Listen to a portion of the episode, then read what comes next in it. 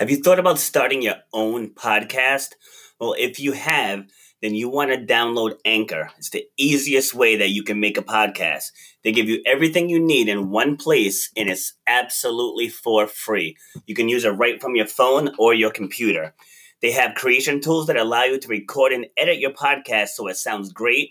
They'll even distribute the podcast for you so it can be heard everywhere, like on Spotify, Apple Podcasts, Google Pod podcast, and others. You can make money from your podcast with no minimum listenership.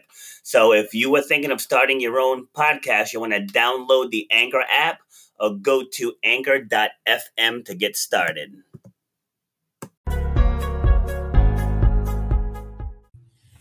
Alrighty, so I am on a different computer, and so I'm not sure if I'm actually live yet. It, it says I am on one, but it says I'm not on, on the other. All right, there we go. Now it says we're live. Here we go. So, welcome to episode number 202 of Shut Up and Grind with your host, yours truly, Robert B. Foster. So, I'm bringing a guest back that I had on a few weeks ago because, frankly, we just weren't done with our conversation. So, I'm going to bring her back on and we are going to continue our conversation about overcoming and living with depression. I'm sure we're going to cover other topics as well. But first, if you are new to the show, I know I usually don't do this on Saturdays, but if you're new to the show and joining over on YouTube, please subscribe to the channel. If you're joining me on the Facebook live streams, please like and share. And I'm still trying to get that up on my end. It's still not there yet. And so, if there are any glitches, I just say, because I haven't done this from my laptop before, even though I hardwired the internet, it is showing some little glitchy things on my end. So, if it's happening out there, let me know. Let me know in the comment section. You know, uh, Trish, you can let me know as well if you see anything on your end. Just like give me a give me a sign that stuff's not happening, and then we'll go from there. So, but hopefully it'll go off un unscathed. I believe is the word. All right, and let me play my intro video, and then we're gonna get rolling.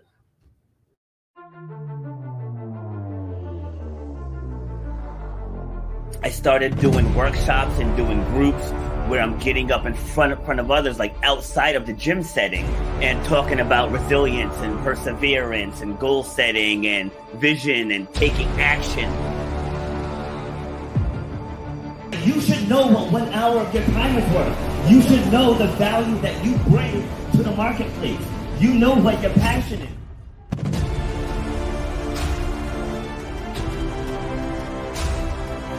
starts with clarity of vision. If you don't have the clarity of vision, whatever next thing you get, you're not going to see it through because you don't have the clarity of vision.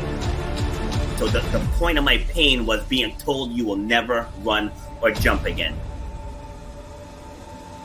And all that stuff, I was like, you know what? Like, I want to be able to take this even bigger. If you know why you do what you do, you have to know how to charge for what you do. That's how you're going to change your life, and that's how you're going to leave a legacy for your children and your family. You got to know your worth.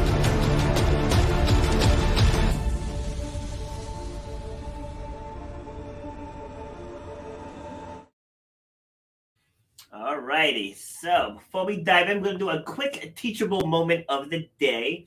So we are into the getting ready to go into the third week of January now. So if you made resolutions or you set goals or whatever for this year, and if you're already falling off, I want to see you get back on the horse because this happens every single year, especially in the fitness world. People go all gung ho now those first few days in January, and then reality hits like, holy crap, this actually takes work. But I want you to put that work in because you put the work in now so you don't have to later. Because once you get to where you want to be, you can put systems in place to make sure you maintain. And again, whether it's fitness, whether it's business, doesn't matter what what it is, but put the work in now, especially for those of us in the cold the cold weather states, you know, where outdoor stuff may be at a minimum. Take the time now to zero in on what it is that you actually want to do and that you want to achieve. And then, like I said, once you're there, you can systematize everything so you don't backtrack again. So that's my challenge for you. Don't be another statistic. Like I think it's like 70% of people fall off by the end of January, but not you, not this time. All right. So I'm gonna bring in my guest. So, like I said, she was here, you know, a few weeks ago, and we had a very, very dynamic conversation. And I wanted to bring her back in because the topic is very, is very important, and the way she told her story, I feel, will resonate with everyone listening out there and anyone that's going through any type of depression, anxiety, stress. And so let me bring Trish Bennett back in. Hello. Hello, Robert. Thank you so much for having me back. My pleasure. And you're out there in sunny Canada, correct? yes, a little sunny. Freezing cold Canada. exactly. Same thing here. Like this reminds me when one of my twin boys was he was much younger. I think he was two. Like he was just barely speaking. I remember he wanted to go outside. So I went there, we're like, bud, you can't go outside. He's like, it's cold. He's like, it can't be cold. The sun's shining. it's like, that's not how that works up here. it's right. like, no. It's just an illusion. exactly. Exactly. That, that's the epitome of looks can be deceiving. Yes, exactly. All right. So give us give, give us a quick overview of your of your background, you know, just just a quick intro.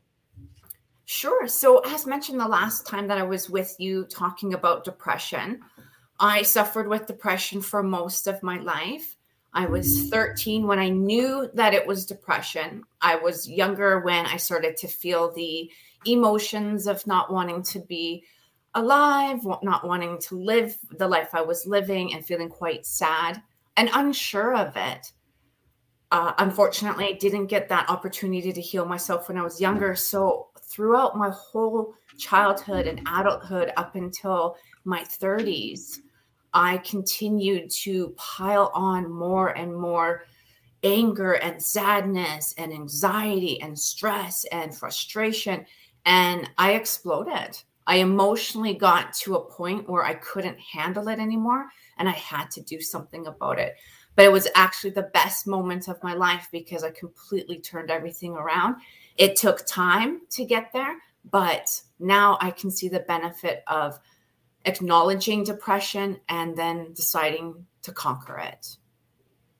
I think the number one reason I invited you back is because I like your accent. You like my accent? I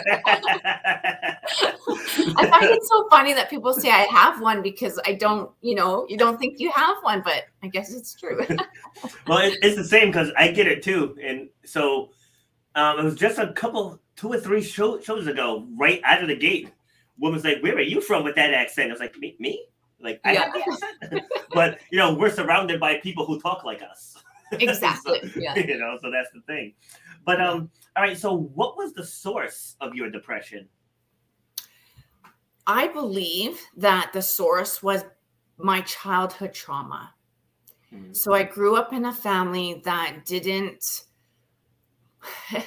didn't express love, didn't express feelings.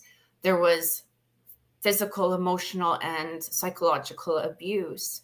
Mm-hmm. And when I sat with all of my pain, when I was ready to deal with it, I witnessed moments in my childhood where I said, that was a belief about why I don't think that I'm worthy enough. That's where I started to believe that I wasn't smart enough, beautiful enough, funny enough, anything enough. And it came from hearing the people that were supposed to be my role models telling me that I was ugly, stupid, all of those negative words that just stuck to me like glue. And I believed them. And nobody told me anything different. I didn't get an opportunity to teach myself how to flip my switch and create new pathways and new thought pathways. And it just continued to snowball. You know, I'd go into relationships where they would mirror the same story I had been told as a child. And I just had enough. I had enough of believing other people's viewpoints about who I was and had to switch that. But it did. It came from listening to other people telling me what I could do, what I couldn't do, and and who I was really. See, and that honestly is why I had you back because you said the words again, and I'm glad you went there be, be, before I kind of led you there. Was when you said I had enough. You know, so like working working with people who have you know stress, anxiety, and stuff. And when you say things like that, well, I'll say, "How long are you going to deal with this?" And some people get so offended by it and and it's like it's like no i mean because at some point you're kind of allowing the behavior you know, mm-hmm. and some people don't want to deal with that reality. But but that was a huge part of how you were able to turn it around was because you decided that you had enough. You know, so so before we get into how you flipped that, take me through the feelings of not feeling worthy enough, smart enough, or pretty enough. You know, when I was a child, I didn't realize that that rumination was happening. But when I became an adult, I feared going out to social events. And I would hear in my mind, they're not going to like you. They're going to think you sound stupid. You don't have anything good to say. And all of a sudden, my heart is pounding and I'm sweating, and I'm only going to a family function and I can barely get through it because the thoughts are just circling and, and looping over and over. Well, remember when your auntie told you that you look stupid in the dress you wore last year? And do you remember this? And do you remember that? It wouldn't stop. It's just that monkey brain that just kept going. And then after the event, wherever I went, I'd come home, I'd go to bed, and I'd lie there awake thinking, well, you shouldn't have said that well, maybe you shouldn't have done that, or you shouldn't have worn that. And well, she thought you were stupid. That's why she looked away. Like it just wouldn't stop. And that was the part that I had enough of was hearing those thoughts in my head. I had enough of it from the external world, but I couldn't handle what was happening in my mind anymore because as soon as the quiet time came at night, I was awake the whole sleep where I should have been sleeping. Mm thinking about the past, fearing the future, wondering what people are going to say. And it just consumed me. And what age bracket, what were this happening in? Like when I became aware of the the mental yes. thoughts happening, I would say that I was in my late 20s. It was after I had my kids because I okay. felt so much judgment about parenting. Everyone mm. has an opinion, and I was doing my best but it never seemed to be enough because I'd always hear, well, such and such is doing that. I'm like, well, it doesn't work for me or or whatever it would be. And it, parenting just completely snowballed the the you're not a good enough parent. You you're not going to teach your parent your kids the right tools and techniques or or leadership or anything because you don't have it. Like it just filled to the top after I had my two kids. What do what do people gain by telling people that? Like that's what I don't understand. You know, so- I think they yeah, I think they gain a sense of um almost love from themselves. It's a really weird way of seeing it, but when you judge somebody else, you feel better oh well they're doing it that way and i'm doing this way so i'm doing gotcha. it better. It's almost like yeah self-fulfilling right? Like mm-hmm. and and what's interesting about judgment and when i really learned what it meant is that when we judge others it's a self-reflection of how we feel on the inside. Yep.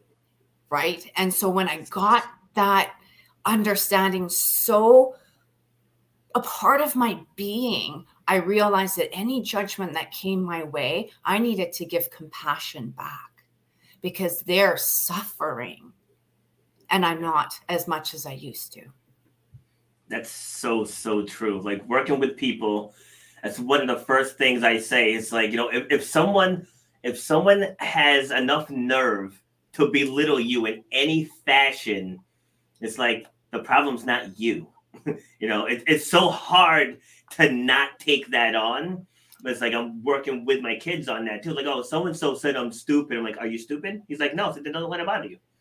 you know, you like it sounds simple, but I mean, it's it's a difficult thing to do.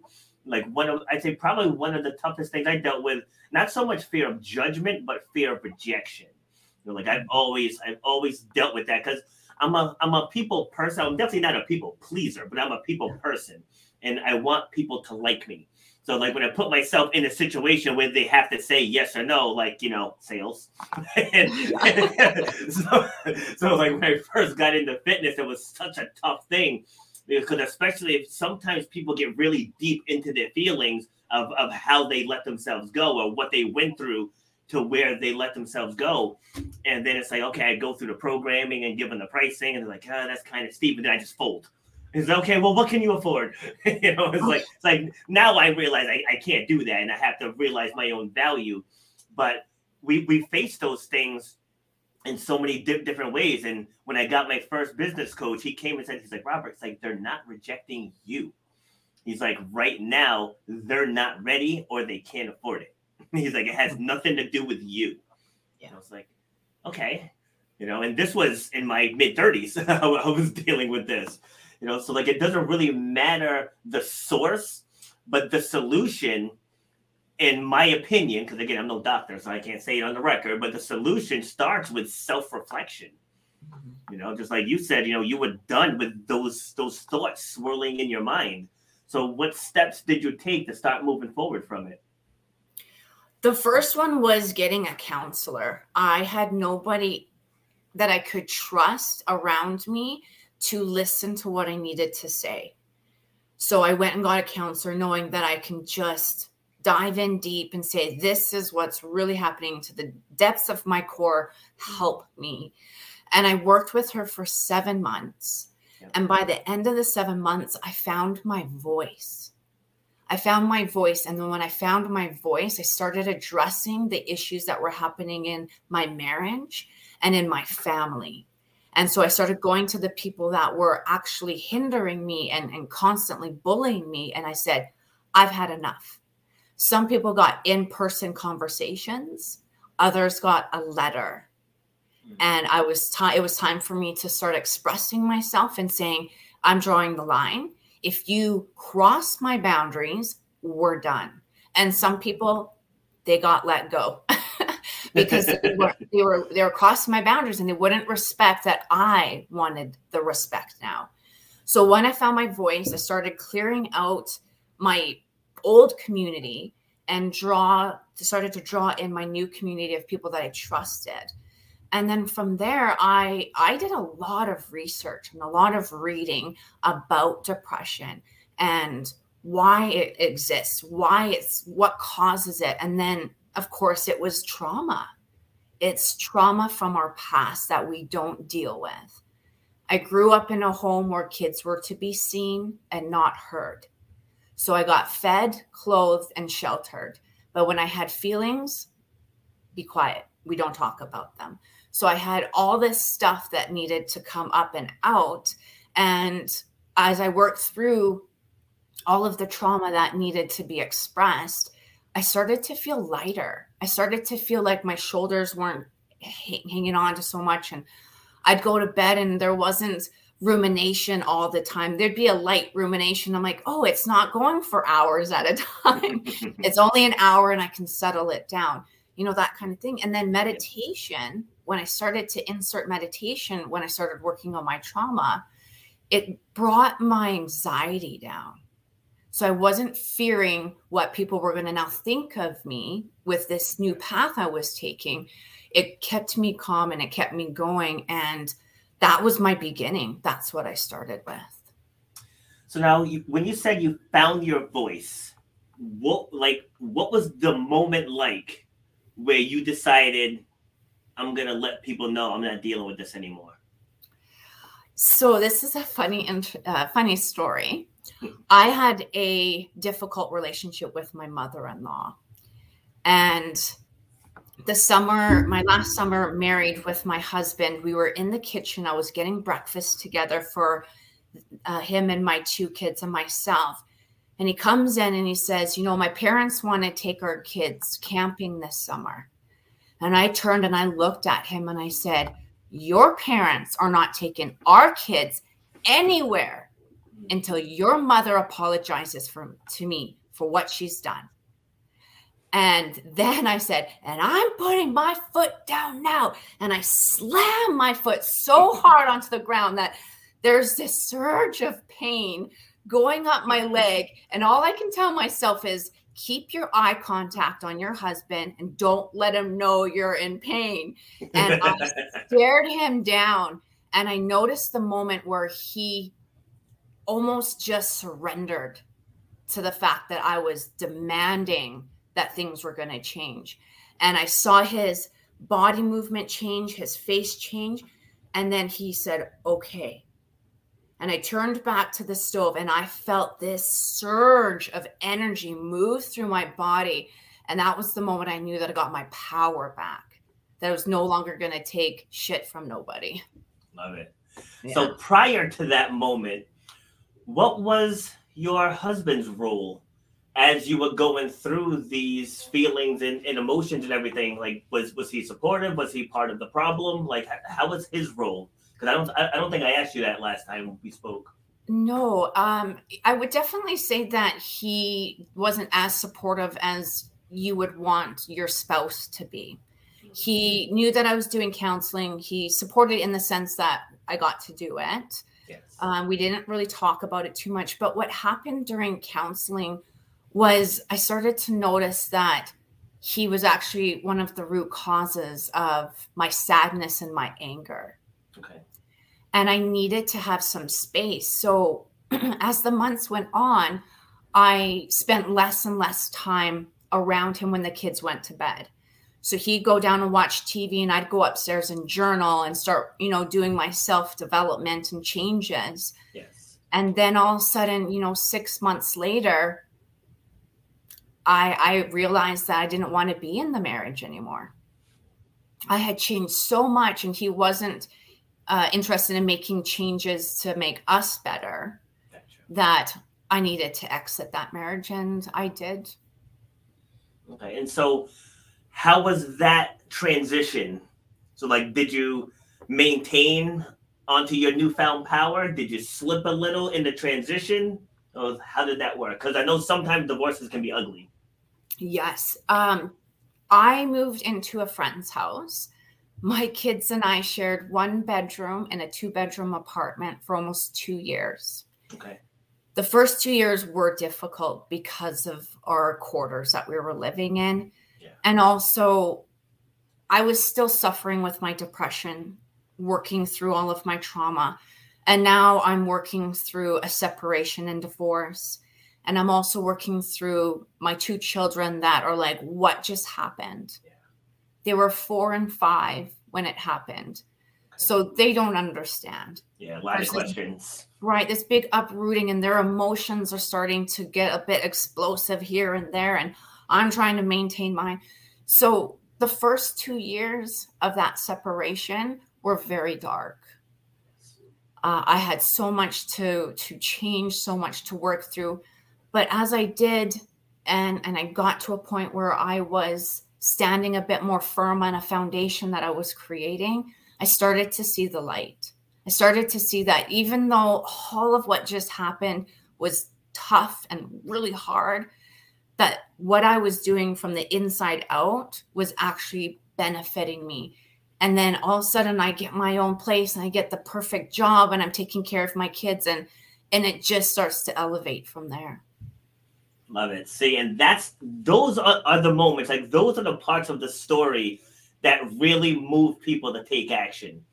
You know, so it's like when you're in those dark moments, it's like, how did you turn the corner, you know, because going from a spot where you were finding your voice, where you were putting your foot down despite the pain. Yeah. And you know, and decided that, you know what, damn it, I'm not gonna deal with this anymore. And then to get hit with the divorce. You know, that was why I wanted to to dive a little because I, I, feel like I asked you a little bit about it last time, but I wanted to dive in a little further because divorce is a huge cause of a lot of mental issues and, and again, like with, with the fitness world, you know, we're also an outlet. You know, some some people don't want to go to counseling right away, so they decide to join a gym. You know, to, to get the, the community and you know to work on on their own health and stuff first. So I hear a lot of stuff in these sessions, and just the things that I hear about people going through through divorce, it's it can be very very, very taxing. You know, yeah. so so you got through those first couple years. You st- you're getting onto your feet now, and then what were your next steps from there? My next steps were I started to notice that the people around me, that my new community that I was surrounding myself with, were coming to me and saying, "You've changed. you've not just changed your outer, the way that you look, you're more confident, you wear clothes that make you feel good, and you do this and that, but you speak differently and you have conversations that are more aligned about the truth of life and all this. So, like, what, what are you doing? So, I noticed that people are coming to me for advice. And so, as I spoke to them about what I was doing, I watched changes in them and I said, there's something to this. And then, of course, I'm a very spiritual woman. And, you know, the intuition comes in and it starts saying, well, let's, you know, we're here to serve. We're here to serve a purpose, a mission. So let's make what you went through through your childhood and adulthood as part of your mission to talk about it. So then I created my platform and I started getting out and saying, we need to talk more about depression. I mean, if we can go to a doctor for our heart problems and our kidney problems, and why can't we go to a doctor for our head problems? They're all the same, they're all organs and they all need attention. So yes. let's start opening up. Um, I also noticed that some men would come and ask me a little here and there. And when I would look at them straight in the eyes and they say, You grew up hearing, suck it up, be a man, you don't get to cry and then now you're you're you're suffering on the inside and you're told you can't express. And the only way and i'm going to say it again the only way to resolve our emotional issues is by expressing them. Agreed. And i want to come right back to that because that part about men is huge and i'm totally guilty of that myself. But uh, we'll, we'll get there in a second. You asked the question why can't people go and get checked for their mental health? And I'm going to answer that question, and I want to get your thoughts on it because people are afraid of being labeled as crazy. Yeah. You know, that's and that's what it is. Mm-hmm. Is we were told that when we have emotional issues, we're we're cuckoo. There's something wrong up here. Yes. But it's actually the opposite. When we don't deal with it, we will we start to go a little crazy. It's true. It's true. And and one thing, you know, as I said, I'm guilty of, of it myself because like I I was raised, you know, like that. You know, you be a man. Men do this. Men do that. You know, men don't do this. Men don't do that. You know, and and I absolutely loved my upbringing, but but like that part was true. I mean, as we're getting older now, you know, the foster men are more showing of love. But like mm-hmm. with with my dad, he he was one. He never really said it, but you always felt it though like you know he he wouldn't be one to be like give me a hug i love you. You know like that never happened. Like he said it once towards the end i feel like he was in his mid 70s but he was like i love you. I was like what? Like, it, caught, it, caught, me off guard but but it would be like hey you know the twins have a have a track meet. Can can you come? He'll drop what he's doing and go. You know or i have this. He'll drop what, what he's doing and go. Or can you pick me up at the hospital? He's there. And like it's like he was he always showed it but he was never very outward with it so when I first became a father, it was the same thing with, with me. You know, my firstborn was a son.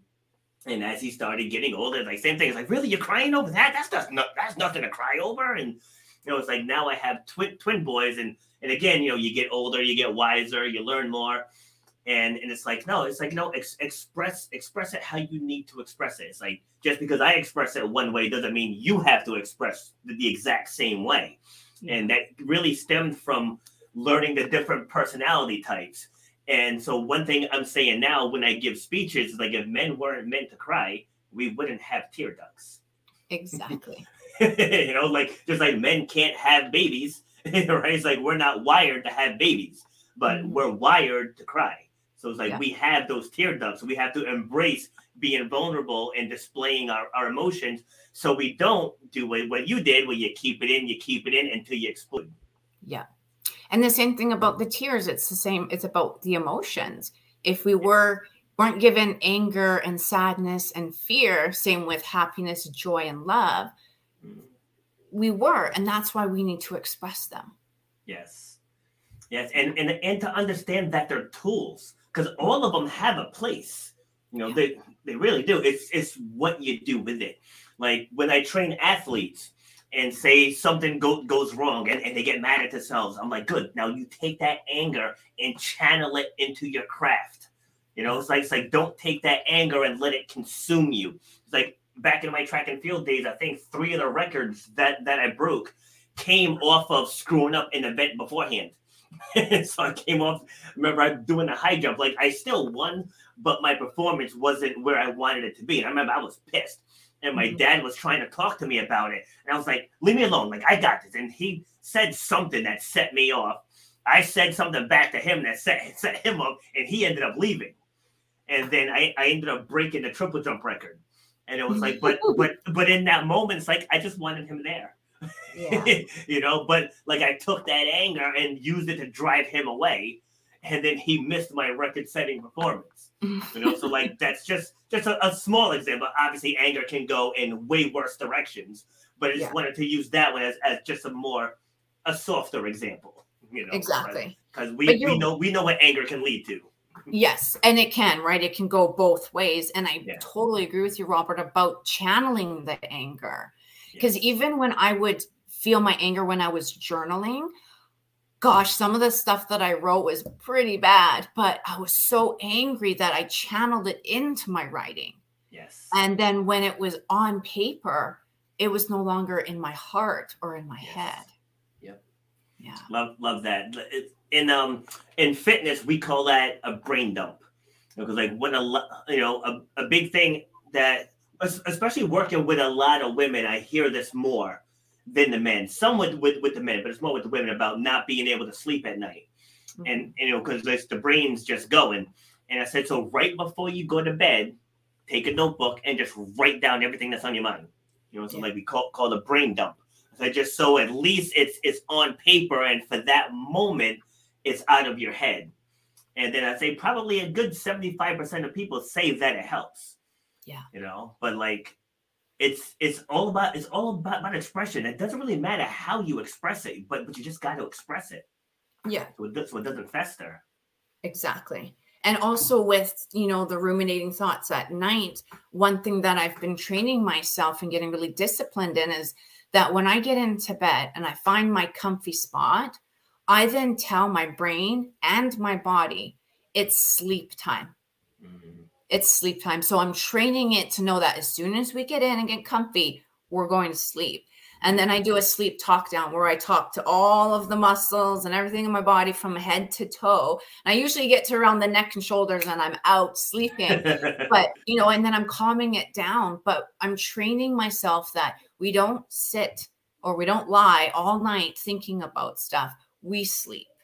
And when I journal, we express. When I talk, we express. Those are the healthy moments. But bedtime is not a healthy place to do it. True. Yeah. And it's all about accountability. You know, going back to what I said earlier, where you had said, you know, that you had enough.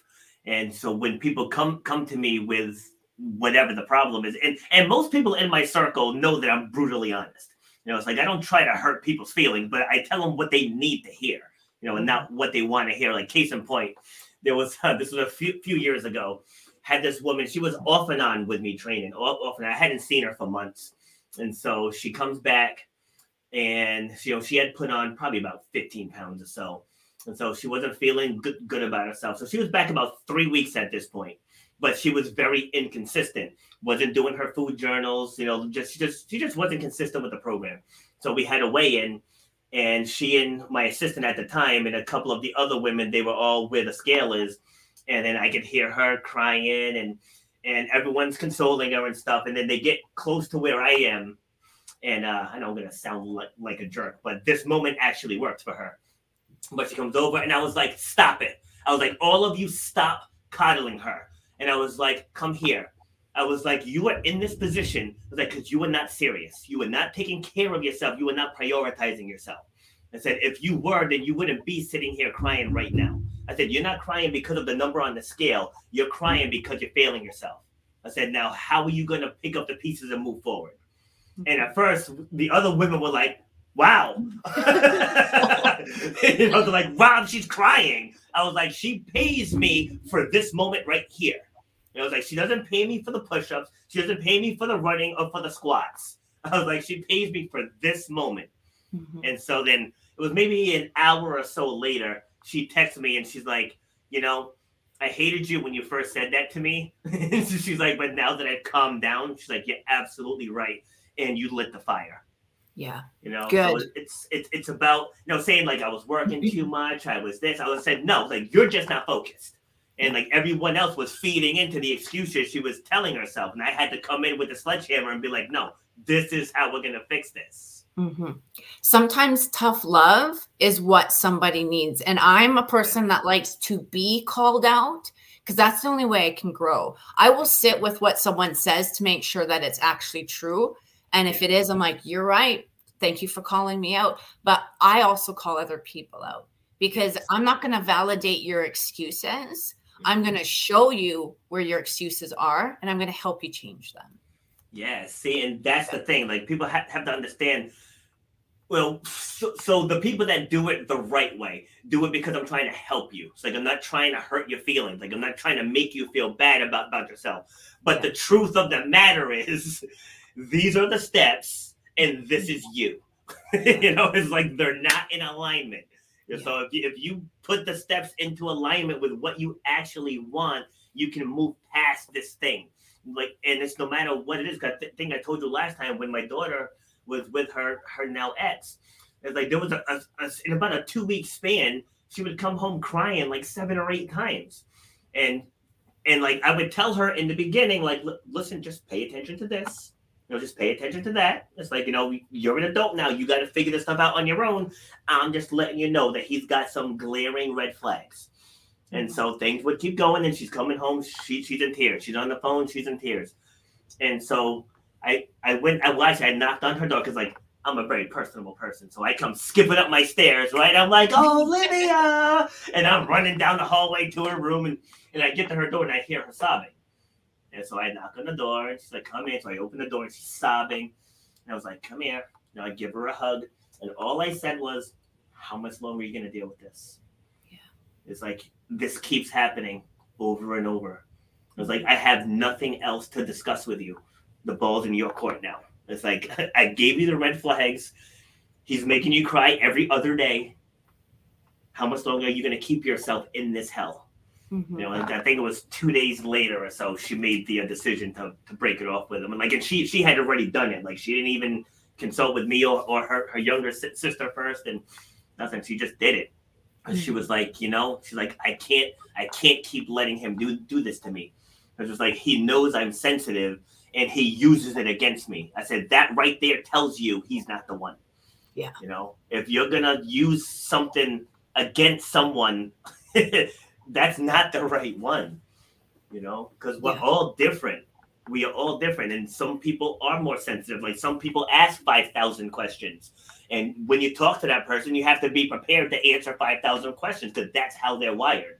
You know, it's like mm-hmm. you're not gonna get them to ask less questions. I have this guy I train with.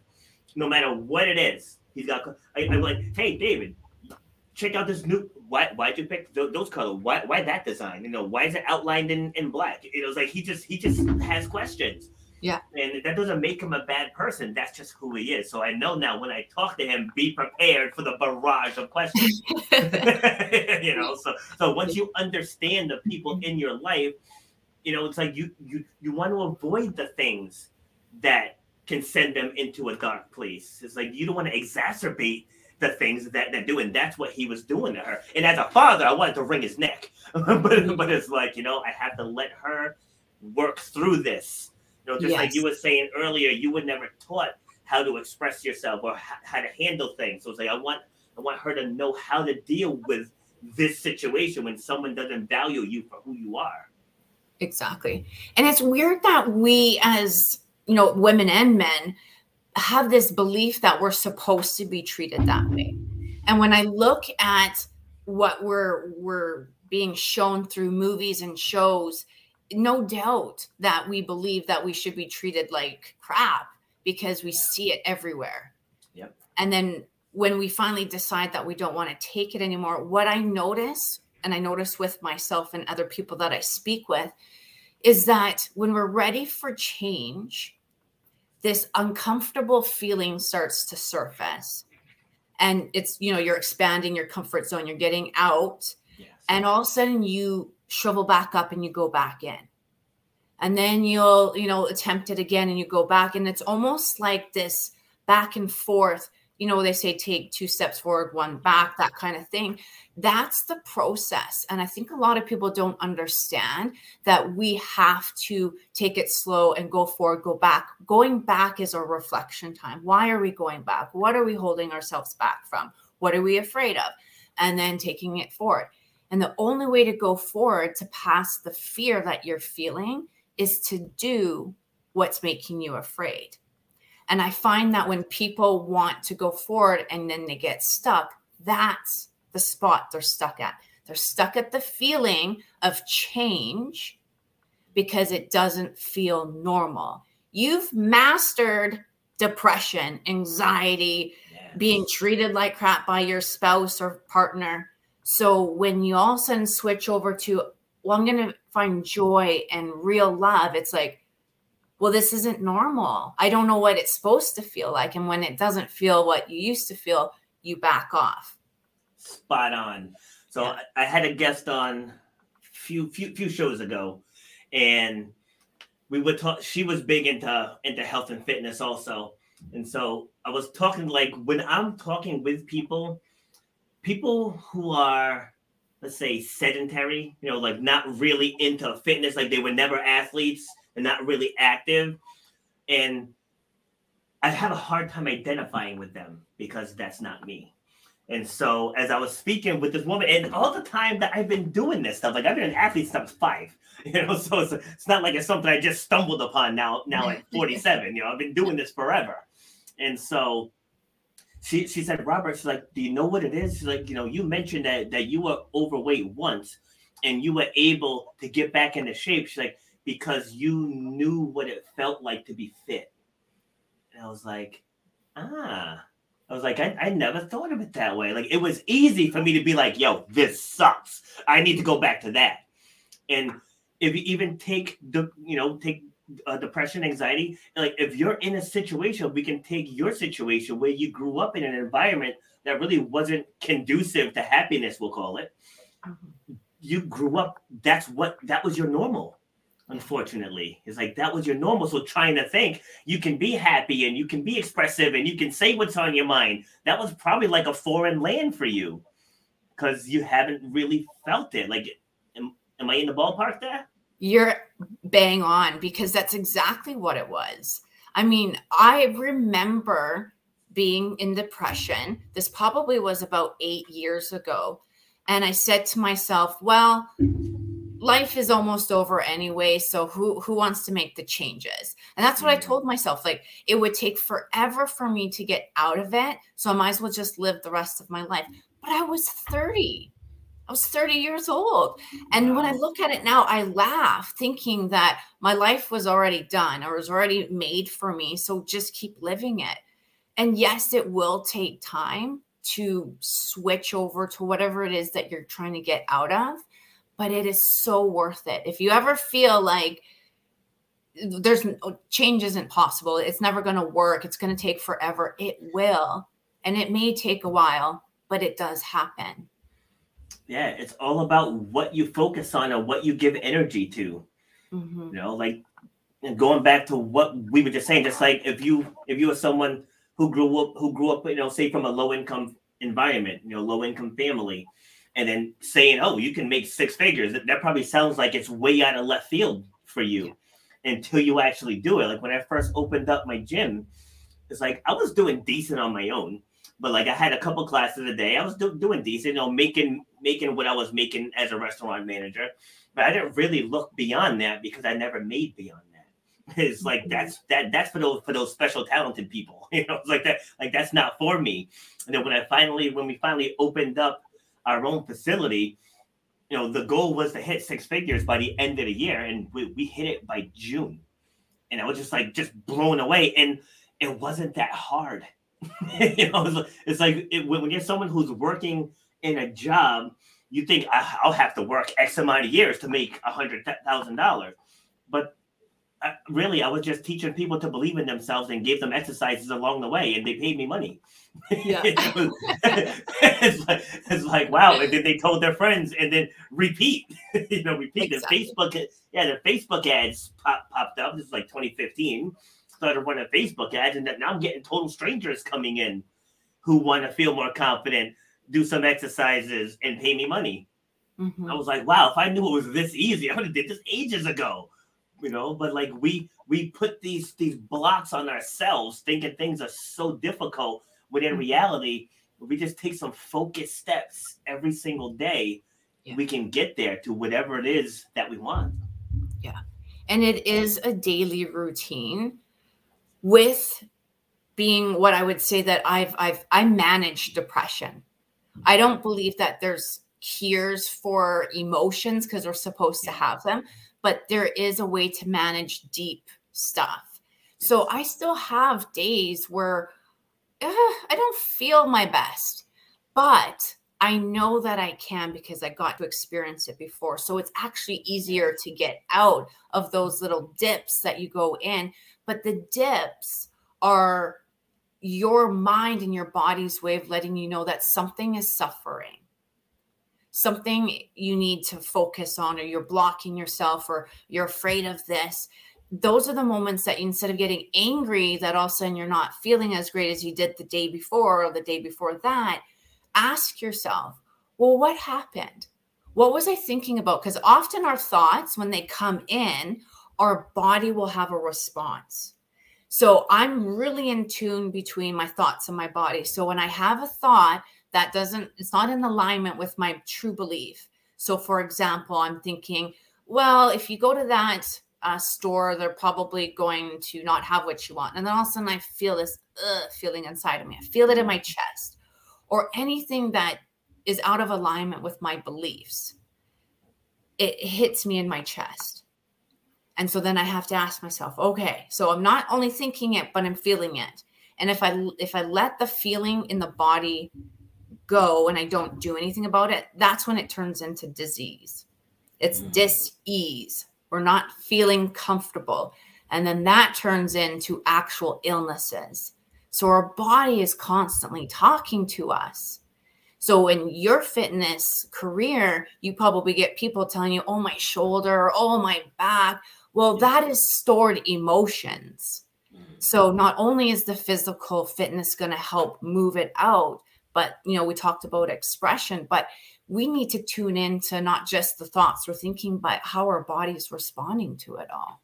Yes. And to tie in what you said about when thoughts are not in line with your true beliefs, you know, I, I call that knowing your core values. And then going back to what you said earlier about expressing yourself. So when you have your core values and you express those core values, you you attract the right people into your lives, into your life, and then the right people exit. Yeah. you know, it's like that's that's the beauty of it because you know people always say you know you have to cut cut people out of your like it's like you don't have to cut them. It's just when your core values are known and you state them and you state them with confidence and firmly the, the, the they won't bother you anymore. You know, because mm-hmm. I was that that that one. Well, when I was with my with my ex, you know, her her side of the family. I don't like talking bad about people, but her side of the family, they're kind of negative. And so I'm very happy. I'm a very positive, happy-go-lucky kind of guy.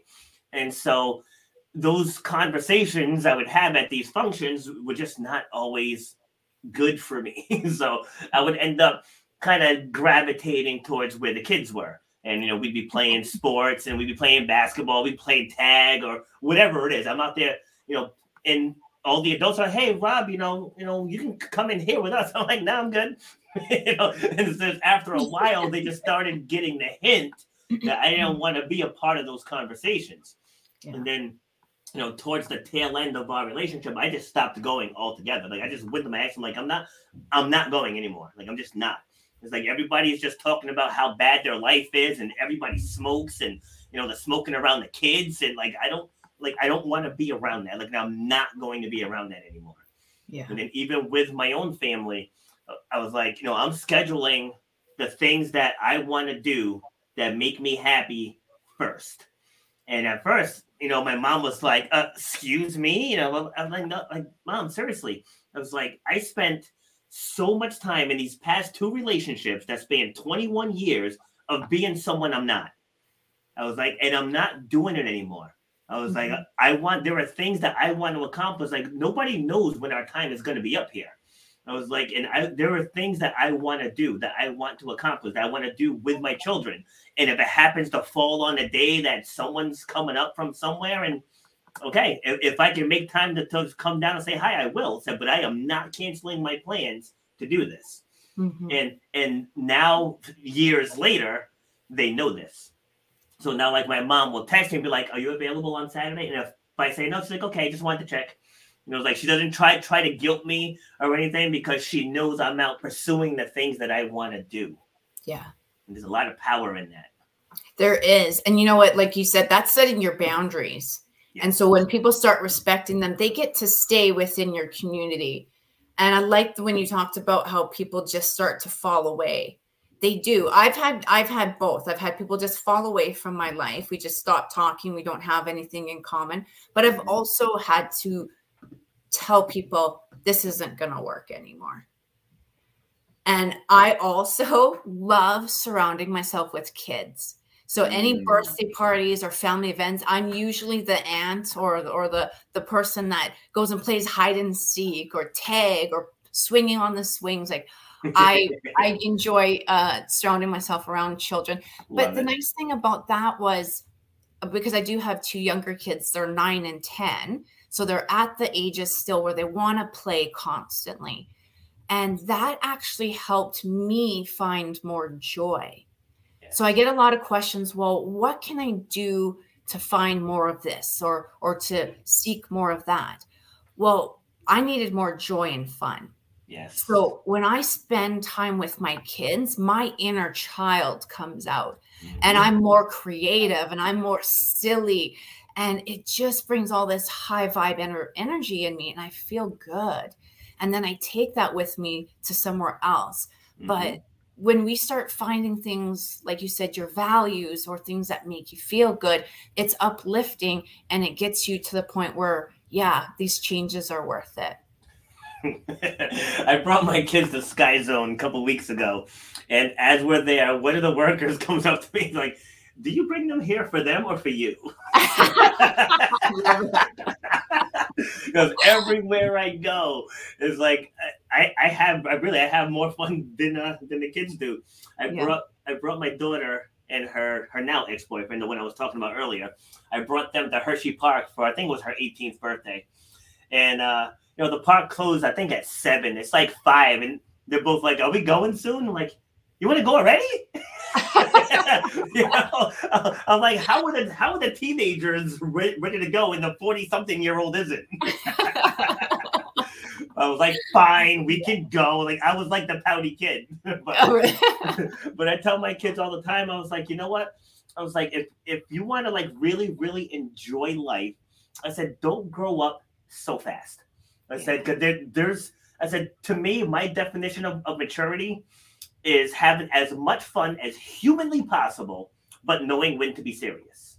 Yeah. You know, because some people are they're, they're, just way too serious all the time.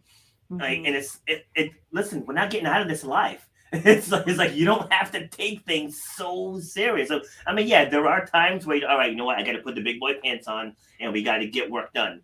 But other than that, I'm playing. Like when I'm done with you, I'm probably gonna go go go upstairs and wrestle with the twins. it's like we play. It's like we play all day long, and you know we you know we go to like I said the trampoline parks, and we go to what was that other place we went to? We go to escape rooms and and all mm. those things. Like just things that we're still together. Yeah. But we're constantly playing. It's like people forget as as human beings, like that's what we're that's what we're built on. We're built on social. We're built on having fun. And then when you extract those two things and you're just serious, serious, serious, serious, after a while, you know, time's going to pass you by and you're going to be like, you know, have all these regrets of things that you should have done. Mm-hmm. And that's something like I don't want that. Like when my time comes, I'm gonna be like, I crushed that life. It's like it's like I can pass on with a clear conscience, man. Like I I left everything out there. Yeah. I would say that I live life trying to not have regrets because Yes. life is supposed to be up and down and here and there. I do have one regret, and is that when I was a child, all I wanted was to be an adult. I felt like if I could be an adult, I would be out of the space I was in, out of the surroundings of the people and all the chaos and drama. So I never enjoyed my childhood. Yeah. I don't have a lot of memories of fun activities and stuff like that. So I feel like that I'm getting a second chance at childhood through my kids. Yep. And I talk to them, man, I talk to them about everything. Um, you know, age appropriate everything, but I tell them, you know, when mom was a child, I just wanted to be an adult and I didn't enjoy the fun stuff that I should have. So I want you guys to understand that now. Enjoy today. We're only going to focus on today. Enjoy it and make it as fun as possible. And then I get to enjoy that too. So that would be my one regret and you know my my wish for everyone that's maybe listening to to you know talk to their kids or or you know have that second go around if they didn't get it the first time. Yeah, I mean, I don't know if, if I would call that a regret, but I mean, obviously, you're entitled to feel how, how you feel, but all those experiences made you who you are now. Yeah. you know? Yeah, and you know what? I'm having a fun time. Like I enjoy everything. It's funny that you said that you took your kids to a trampoline park. I took mine for a New Year's celebration just a couple weeks ago, and I bought myself a ticket. And I looked around, and a lot of adults are sitting on the couches, and I'm sitting there jumping, Yes. jumping into the pits, and it's just it's just too much fun not to do it. yeah, there's a place um maybe 20 minutes away from from me. It's called Supercharge. They have like go karts and bumper cars and that, but they had this big like Ninja Warrior course. And same same thing. There's probably about maybe maybe 10 or so parents that were just in jeans and sitting down. There, there were two other parents plus myself that were actually out there doing all you know going up the warped walls and going across the swinging bars and all that stuff. and I remember when I bought the ticket, no, the, the the kid look, looks at me. He's like, "Are you jumping too?" And I was like, "What do you think?" I was like, "I got the tank top. I got the towel. I was like, I got the shorts. I'm like, I, I am ready for action. I'm like, like I'm not one of these sideline parents, baby. I'm front lines. Yeah, I love that. And I love it because I feel like it's more and more nowadays. I see a lot of more parents joining in on the fun. Yes. Yeah, because one of the things that bothers me, especially like at the playgrounds where you see the kids playing and then you see the parents like this. Yeah. You know, it's like get up and play with them kids. You know, like Exactly. be involved, be involved with them. You know, mm-hmm. it's like even even if you got an injury or something, like you can still be present visually. Yeah. You know, it's Yeah. like because that's that ultimately that's what they really want. They can have their phones and their PlayStations and their Nintendo Switches. They can have all that crap. But some of the most fun fun I have with the twins, and they say this themselves, is when we go for a walk and we talk about life. You know, so like I live right by a state park. I mean, of course it's cold now, but more so in the spring, summer, fall, we go. It's like a it's like a five k loop to walk all the way around the park, and we'll we'll go through, we'll walk, and we just we just talk. Like and they and and they thrive on that. Like with all the gadgets and all the other stuff, like they just want that time with their parent, just talking about life and them and giving them inspiration and just letting them know, yeah, there's some wacky stuff out there in the world, but most of it's good. It's like regardless of what you see on TV, most of it's good. You know? Yeah. And just encourage them to embrace nature and just just how awesome everything is. Like every time I see a plane fly overhead, it's like that's just awesome. Yeah. you know, it really is. Just just imagine like we can fly. you know, it's like this Yeah. world is so awesome, and yet people want to want to just all set to commit suicide because they dropped their iPhone. and it's like, come on. yes. Yeah, and it's true, but you know, taking that time with the kids. I don't I don't I don't actually own a TV. I don't have a Okay. TV in my home because I want my kids to grow up with a new belief that we don't need to come home after work, eat dinner, sit on the couch and watch TV. Yes, because Love that's that. what that's what it is and my phone it's always on uh, mute. I never have it on ringer because it's not it's not gonna I'm not tied to it. I will look at it when I feel it's necessary. But you're right, I'm in the moment all the time with my kids. Yeah, I love that because I do the same thing. And uh, like I think it was my sister was texting me yesterday, and I was at the gym. And when, when I'm at like not at my my gym, because I I do some of my workouts at Planet Fitness, just because when I'm at the gym I end up working. so you know, like I'll do a couple reps and I'll rearrange the kettlebells and then I'll start sweeping. And so so I go to Planet Fitness so I can zero in on myself, and I block out the world. And so she had my sister left me a whole series of text messages, and and I told her I was like, it's really not that serious. You know, I was like, I had you wait 35 minutes. I was like, remember back in the day before cell phones, we used to wait hours. Yeah. All right, we used to wait hours, and you know, before caller ID, we didn't we wouldn't even know who was calling. like you just you just had to hey. Did you just call me an hour ago? Did you Yeah. call me an hour ago? You know, so, so now you had to wait 35 minutes and your life is over. I was like, no, I was focused on my workout. Like when I'm in the gym, I leave it on silent. Like, and someone's like, well, what if the school calls? I'll call them back when I get the message. you know, it's like I'm not living my life on what ifs. Because how often does the cool the, the, the uh, sorry does the school call? It's rare. It's very very rare that the school calls. So I don't think about that. And then if it happens, I'm sure they have protocols in place if the parent doesn't immediately pick up. You know, so I'm not worried about that. Like when my daughter takes the cars and goes somewhere, I'm not instantly thinking, "Oh my gosh, she's gonna crash and have to call me." Like I don't, I don't put that negative energy out there. Exactly. know? You're just gonna manifest it. Exactly, exactly. So, you know, I just like right now, this moment, I have to focus on me, and then the mm-hmm. outside world will survive without me for an hour. You know, it's like I'm not that cocky to think that the world's gonna blow up if if, if I'm off the radar for 20 minutes. you know, so speak quick quickly about about your business. Uh, so it's called Build Yourself Back Up. It's a platform that I created to help others move through depression or anxiety or any emotional instability where they want to start creating better for themselves. I help them create that starting point and give them all the tips and tools to get going and then guide them throughout any processes that they want. And who, who's your target market? Um, I would say that it's men and women, probably in their 20s, 30s, and 40s, that are ready to really hunker down and start focusing on themselves and creating change. And what do you find uh, is like one of the biggest things you help them with? Probably getting through the emotional clutter because a lot of people don't realize that they can express it. They don't know how to express it, that it's allowed to be expressed, and start diving deep into those core uh, root causes of why they're feeling the way they're feeling. And what's the end goal? It depends on their goal, but usually it's happiness. Hmm. self love, something that fulfills them on the inside, and it's never external. It's always inside. So it's really channeling what they need to fulfill them on the inside. Gotcha. Like once once we're we're done recording, I got an idea to run by you. Maybe Okay.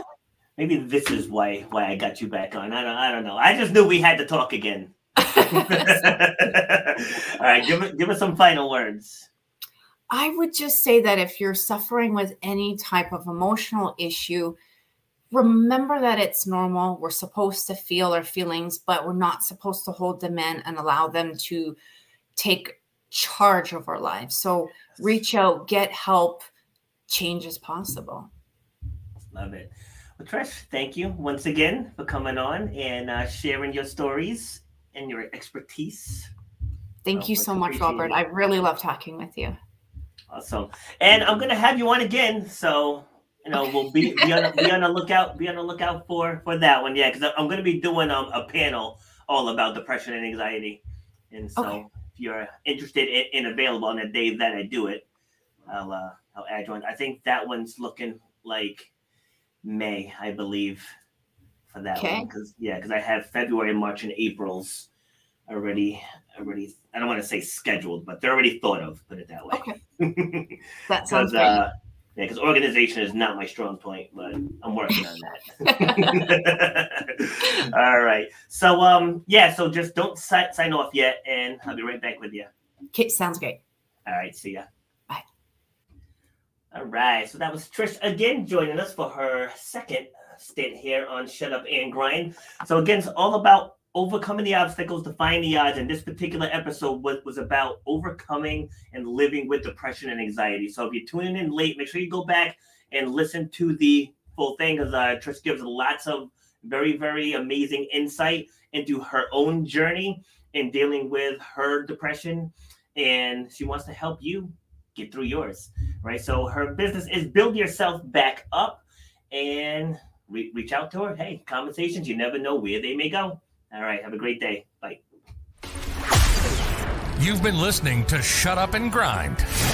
We hope you've gotten some useful and practical information from this show. Robert has over 20 years' experience pouring his knowledge and expertise at many events in the service and fitness industry, as well as secondary schools and universities. He has a true passion for helping others break through the barriers that are holding them back. To book Robert B. Foster to speak or to reach out, go to robertbfoster.com. Till next time, shut up and grind.